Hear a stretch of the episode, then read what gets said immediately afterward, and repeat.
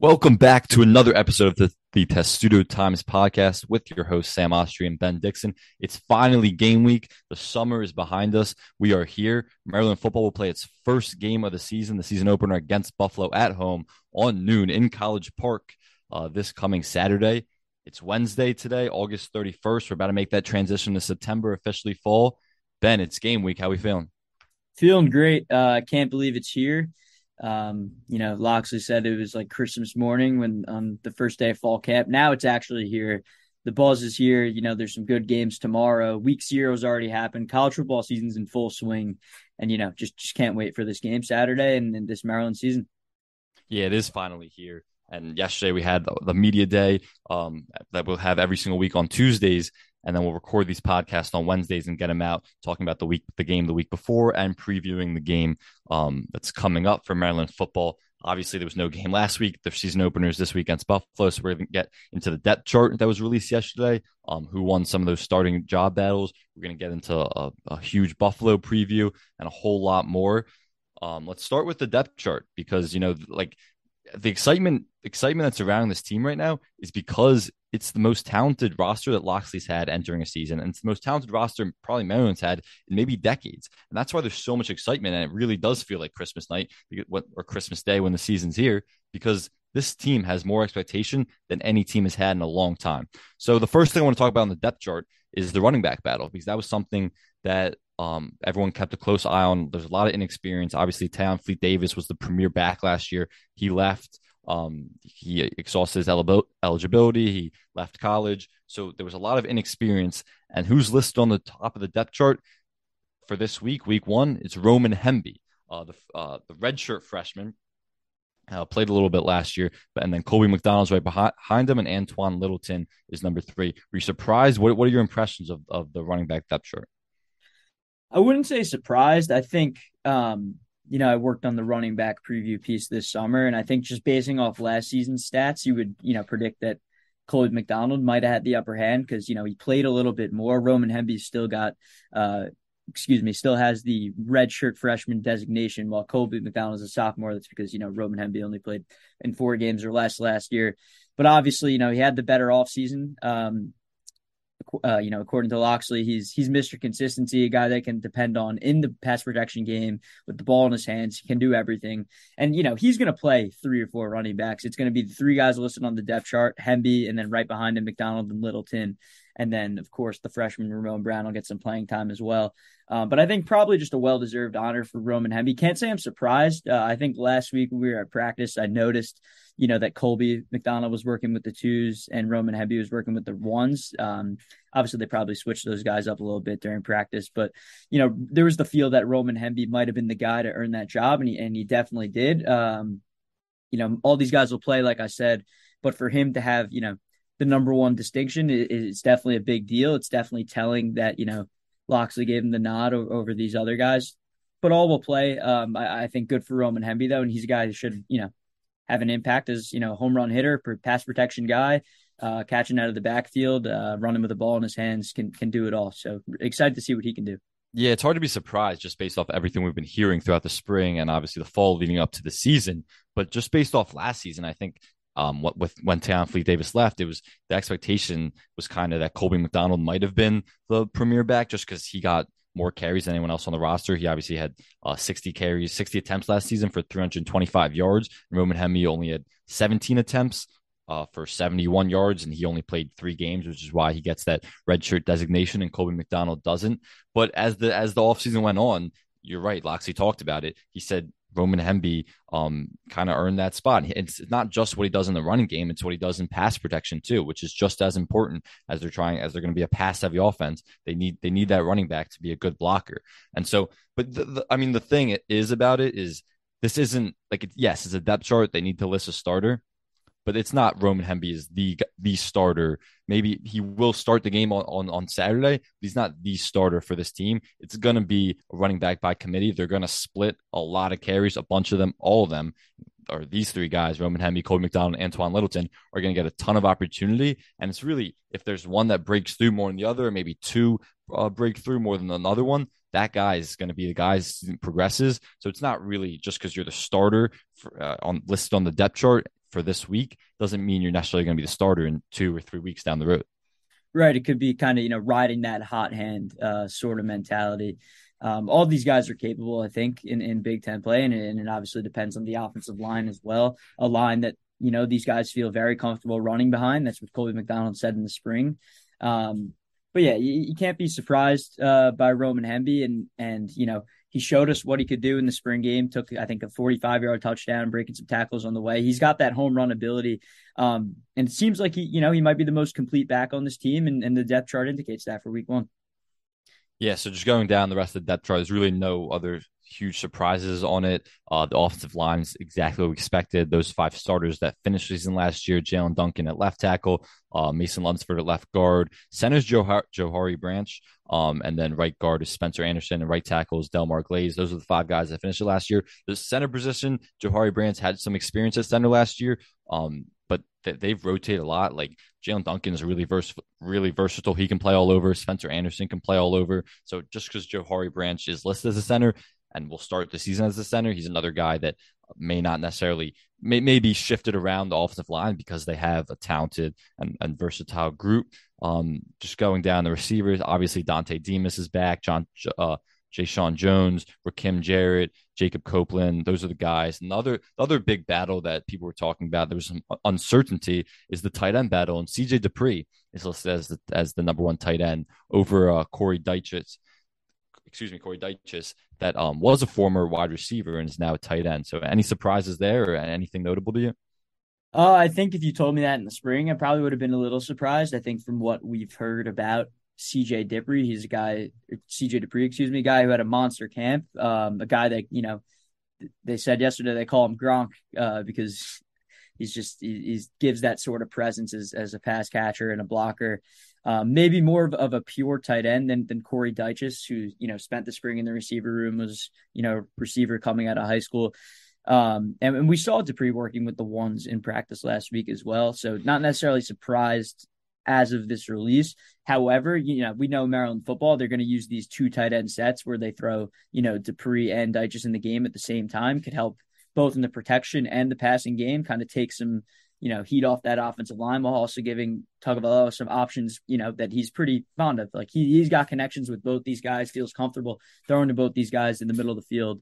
Um, yeah. And- so, so there's, I just, I, I, mean, there's no surprise there. I, I think if anything, it's a good problem to have for Maryland that, you know, you could put either of these guys at starter. Yeah, definitely. And and Corey Dyches is probably the better receiver, probably the better strictly pass catcher just because of his, of his experience in the receiving room. But they were calling CJ Dippre Gronk yesterday, just based off of how big he is, how athletic he is, and that's really going to help in the blocking game. So he's probably going to be the that better blocker. And they were saying like even just blocking defensive ends, he's capable of doing that, which you don't necessarily want to block a, a D end with a tight end. But if he's out there and, and put in that position, he's more than capable. Anything else on the offensive side of the ball that that is I mean, there's no surprises really. Just, I mean, I guess Dontay Demus returning week one. We knew it. We knew it was happening when Locksley said it at Big Ten Media Day like a month ago or so. But I mean, just to think after that Iowa game that he would be playing at, at Maryland in week one seems like a long shot. Same with Jeshaun Jones, who got hurt that week later in the Ohio State game. Um, Jacob Copeland, the transfer, obviously. Octavian Smith Jr., who's impressed a little bit at camp. He's going to be behind uh, Rakim Jarrett as, as the freshman. Tai Felton. I mean, his sophomore. Any any other surprises? I mean, there's or anything notable on the offensive side of the ball? Yeah, I wouldn't say surprises. I, I think it really is amazing that Dontay Demus is ready to go in week one, and he's looked good in practice from you know the few minutes that we're able to see when when we go each week. Um, I think Tai Felton listed as a starter alongside Jacob Copeland, the little or designation. Uh, don't want to look too deeply into that, but I think just maybe uh, a sign of respect to what Tai Felton has done. You know, a guy that the coaching staff has been really high on, a guy that will make an impact, and a guy that you know has developed a connection with Taulia Tagovailoa. Um, I think you know he as you know the fifth best receiver, he's a player that can still make an impact, and he might be you know the sixth or seventh best catching option with with Dippre and Dyches thrown in the mix. I think it, it just it just shows it pays homage to you know how good this Maryland and how deep this Maryland receiving corps uh, can be. So that didn't really surprise me, caught my eye a little bit. Um, but you know, Copeland Copeland's going to start there. I don't I don't think there's any any debate about that. Yeah, I agree. And look, I mean, this is you go up and down this depth chart, this offense is so talented. We really can't say it enough, but they could be. I really think they're going to be the second uh, leading scoring offense behind Ohio State, and how good they are really depends on the defensive side of the ball, which we'll get to in a minute. But this offense, I mean, the sky's the limit. I think they're going to be number two scoring offense behind Ohio State like I just said, it's just so the off the offensive line. There's so much depth. Obviously, Taulia, we know what he's capable of. Assuming he made improvements in with his decision making, um, the emotions of a game, which he's talked about a lot, and just the receiving corps is is also the second best in the Big Ten, maybe the best even um, behind Ohio State. There. Anything else, or let's get to the defense side of the ball. Uh, let's get to the defensive side of the ball. I mean, this offense looks really good, and and I'm excited to see it in action this weekend. Yeah, nothing too crazy, I would say, on the defense side of the ball that we weren't expecting either. Obviously, uh, the newcomer, Jaishawn Barham, is a freshman. Um, he, he's getting that starting nod. Same with Vandarius Cowan, not a freshman, but uh, transfer from, from West Virginia. Um, in the quarterback room, Jakorian Bennett, Tarheeb Still, uh, Bo, Beau Brade, Dante Trader Jr., um, Deonte Banks, who's returning from injury there's there's not a lot of surprise like we've talked about all off season. The cornerbacks and and and those defensive backs are the strong suit of the team. And if that defensive front can put pressure on the quarterback, it's going to make those jobs those guys' jobs even easier. Without a doubt, I also think it's it's of note here. Um, as Ben Kessler, the communications department, you know, let the media know yesterday. Isaiah Hazel's not a starter. Uh, his name's bolded, but that that's a typo there.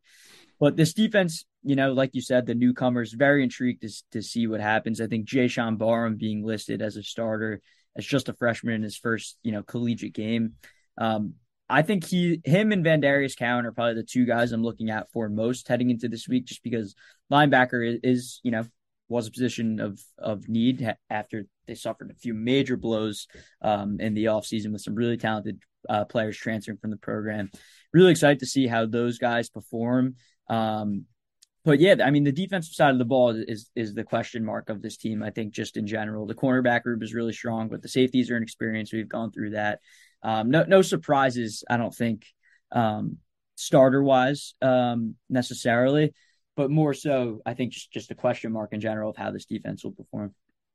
Yeah, I can, couldn't agree more. I mean, there's there's a lot of uncertainty on that defensive front, how much pressure they'll be able to put on a quarterback. But we'll get a sneak peek. Obviously, it's not the competition that we'll see against Big Ten, but we'll get a sneak peek against Buffalo this weekend, which we'll get to that preview in a minute too. Um, I, I guess let's get if there's nothing else on defense, let's get to the the kick returners, which you you took a special notice to. You asked Locksley about that yesterday. He had a nice little laugh about a kick returning question. Um, but right now, Deonte Banks is listed as the, as the number one kick returner, which he hadn't had a lot of experience in college. But as Locksley told us yesterday, is he was uh, uh, an elite running back in high school, and he's incredibly fast, incredibly athletic. So they feel comfortable based on what they've seen in practice of putting him back there to, to return kicks. Roman Hemby is listed behind him, and the two punt returners are Tarheeb Still, who had a f- fantastic year returning punts last year, of course, which culminated in the insane, I believe, 92 yard punt return in the Virginia Tech Pinstripe Bowl. And then Jeshaun Jones is also listed as a punt returner, too, which is a little surprising.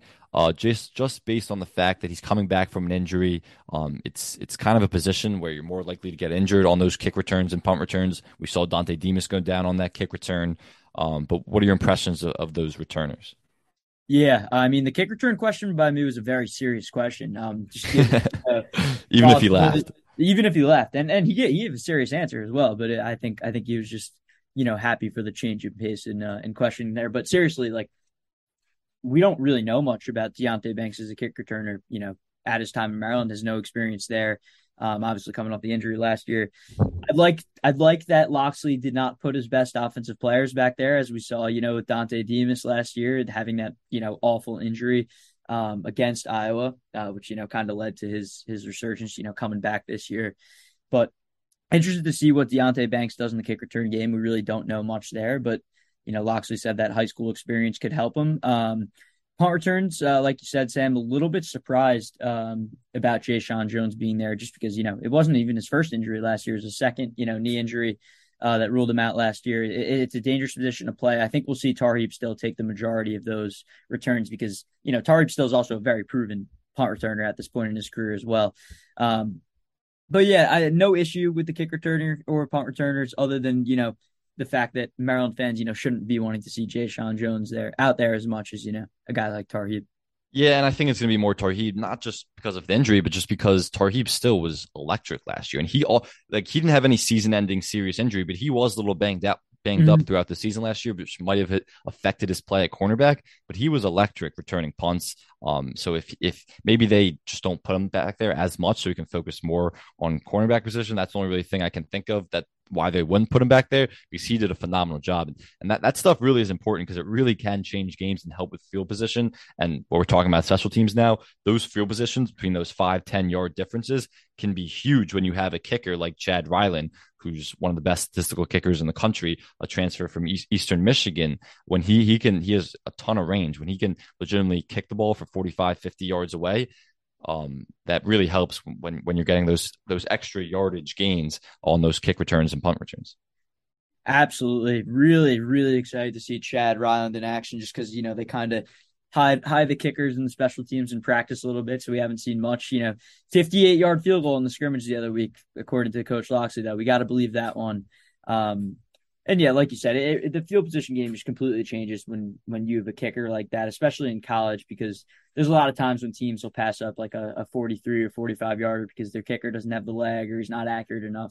With Chad Ryland, you have a guy who you hope is, you know, Mr. Reliable at that kicking position. He could be the team's best scorer, and and he just completely changes the uh, you know the look of this team uh, offensively. Um, even even at the kicker position, if if he can, you know kick a 50 yarder or 45 yarder consistently um, to get the Terps on the board. Yeah, no, absolutely. Anything else on the depth chart you want to get to? Um, no, not, get to the Buffalo preview. We, I think we get to the Buffalo preview. All right. Well, it's week one. We're gonna every week we'll be breaking down whatever opponent Maryland's playing, and it's a non-conference slate. There's gonna be three non-conference games: Buffalo this week, Charlotte the following week, and then an SMU night game back in College Park um, for week three. But we're in week one, and it's against Buffalo, a MAC opponent, a team that struggled a little bit last year. Uh, they were four and eight overall. In the uh, overall two and six uh, in the MAC East in that conference over there. They did improve the roster. They they really utilized the transfer portal really well. They're starting quarterback Cole Snyder. He's a Rutgers transfer. Um, that they they got a lot of depth transfers all over the roster, really from some legitimate Power Five programs, some Louisville transfers, and wide receiver Justin Marshall. Um, and then on the other side of the ball, they have James Patterson, which the brother brother who was a, a Washington Commanders player, as Locksley noted yesterday, but he got cut yesterday. We'll see if he ends up on a roster. But his brother James Patterson, who's on the defense side of the ball, linebacker for Buffalo, he um he's one of their their best defenders, probably their best defender, and and should be tough. And you know, it was noted yesterday that their their strength of their team really is their defensive front and and getting to the quarterback. So we're gonna so the offensive line for Maryland is gonna have an immediate test, and so is Taulia Tagovailoa. Obviously, it's not it's not the defensive front of a Big Ten team, but it, it is a good defensive front. So they're gonna have an immediate test right off the bat in Week One. Yeah, good test for Tagovailoa. Good test for this offensive line too. That you know we've been talking about the entire offseason, how they've returned everyone, how this is going to be the best offensive line they've had in a while. And to, you know, succeed in the Big Ten, you got to succeed in the trenches, and it starts by dominating these non-conference games at the line of scrimmage. Um, like you said, James Patterson, preseason All American, a guy who who's you know came back for his fifth year, going to pose a really big threat um, on that defensive end for the Bulls all season long. And then this transfer infusion that we talked about uh, at edge rusher, they got a guy Ibrahim Kante transferred from NC State. They they really brought in a bunch of name Power Five transfers, as you know, Taulia Tagovailoa and Locksley both mentioned yesterday. Um, I think I think this team's gonna have a different look than they did last year. Um, their head coach Bruce Linguist, his first year last year, was kind of put in a tough spot. At as Locksley mentioned last year, hired in May, like that's really really late for the for the college football hiring cycle. Um, I think he basically just built his team with transfers, um, led him to four. There were some injuries. They were four and eight. Um, but I don't know if that's a true reflection. I think this is a team that's you know going to be fighting for bowl eligibility, and you know while they won't push Maryland to the brink, they have, you know, these transfers, uh, the coaching, um, you know, all MAC, preseason All American type returning players um, that could give Maryland a, a, nice test in week one. Yeah, they do have a lot of guys on that preseason All MAC team. I think they're going to be one of the better teams in the MAC conference. Um, obviously, it's it's not a Power Five conference, but just competing in in that MAC conference, which is a fun conference to watch and follow. um, it, it's going to be notable. So I expect. What you say? Said Maction.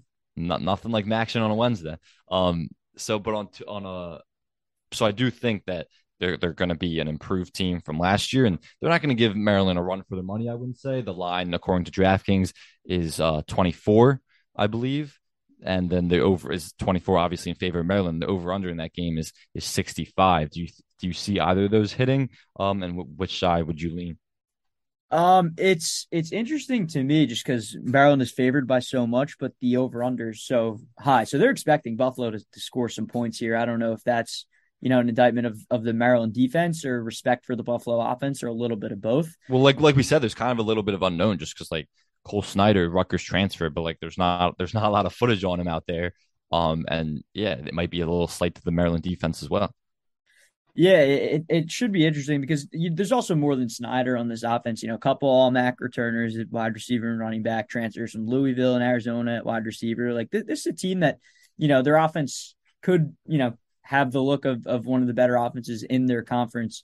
Uh, but look, going back to these odds, it, it is kind of weird that, you know, Maryland could, you know, be projected to win by 24 points, but the over under is around 65. So they're expecting, you know, maybe uh, Buffalo to, to, score, you know, a few touchdowns, um, which which wouldn't be out of the cards. I, I kind of like Buffalo uh, with the points. I think 24 is is a lot uh, for, you know, one for Maryland team whose defense is is a little unproven, like we said, and two just for you know a Buffalo team that we expect to be better. It, it's the first game of the season. I think the line is probably fair just because you know it is the first game and there's only so much information available and it is at the end of the day a group of five opponent playing on the road against uh, a power five opponent that many expect to be you know a much improved team so i think the line's fair i i, I like buffalo to probably cover the 24 points and um call me crazy but i also like the uh the over as well um i, th- I think it will be a high scoring game I don't think it'll be one of those, you know, defensive masterclasses by either side.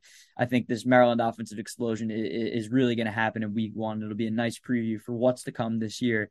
Um, so yeah, I'm, I'm, expecting a lot of points. Um, Maryland should win big, but I think keep it probably within 24. Don't know an exact score yet, though. I'll get back to you on that one. Yeah, you're going to have to get back to me because we're going to do score predictions in a minute. But I agree that it's probably a, fair line. Um, I mean, I think Maryland's at least 24 points better than this team from a, pure roster and talent standpoint, but I don't necessarily that, that think that means they're going to cover that 24. And yeah, this is a pretty high number, but you know they expect great. Obviously, with Maryland, you, you know they expect a phenomenal offense, so it's it's reasonable. It's a high number, and not the best defense, and they're capable of of getting scored on. I you know I think um, Maryland's going to win handily. I don't think they're going to have a problem at all. But they do.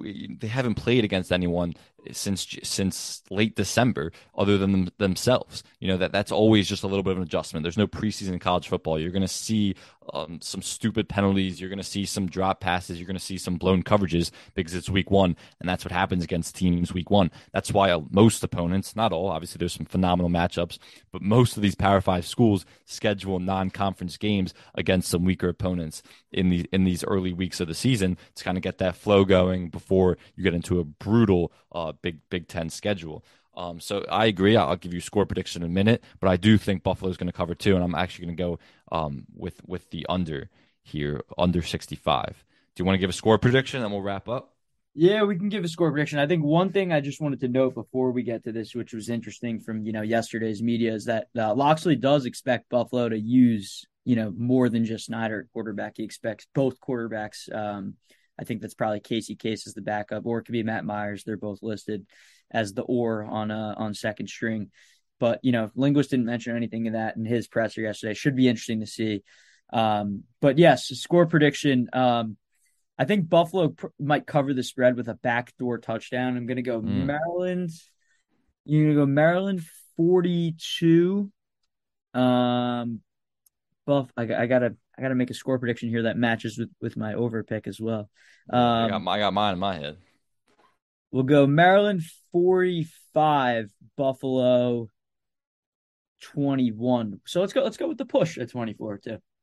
We'll get okay. the 45 21 would be what? The over hits and the spread pushes. 40 45 over, Yeah, the over would hit by 1 point. 45 21. There we so go. People are going to be sweating if that's the score. People are going to yeah. be sweating that one out.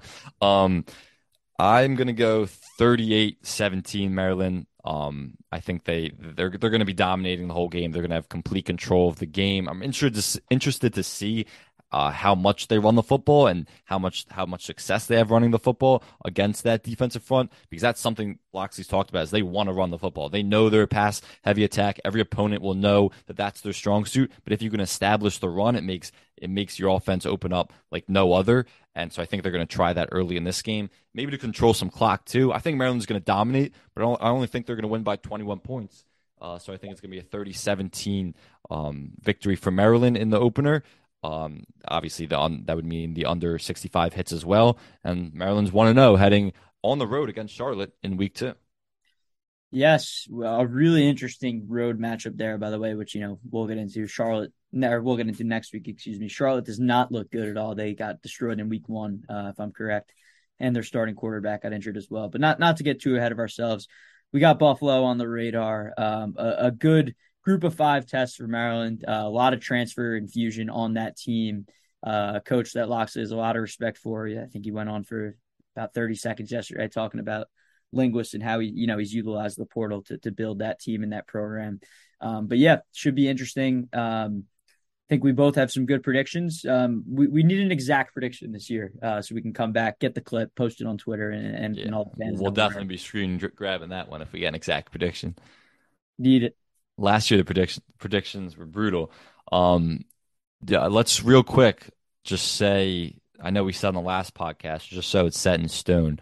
Uh, your record prediction for Maryland this year? Seven and five.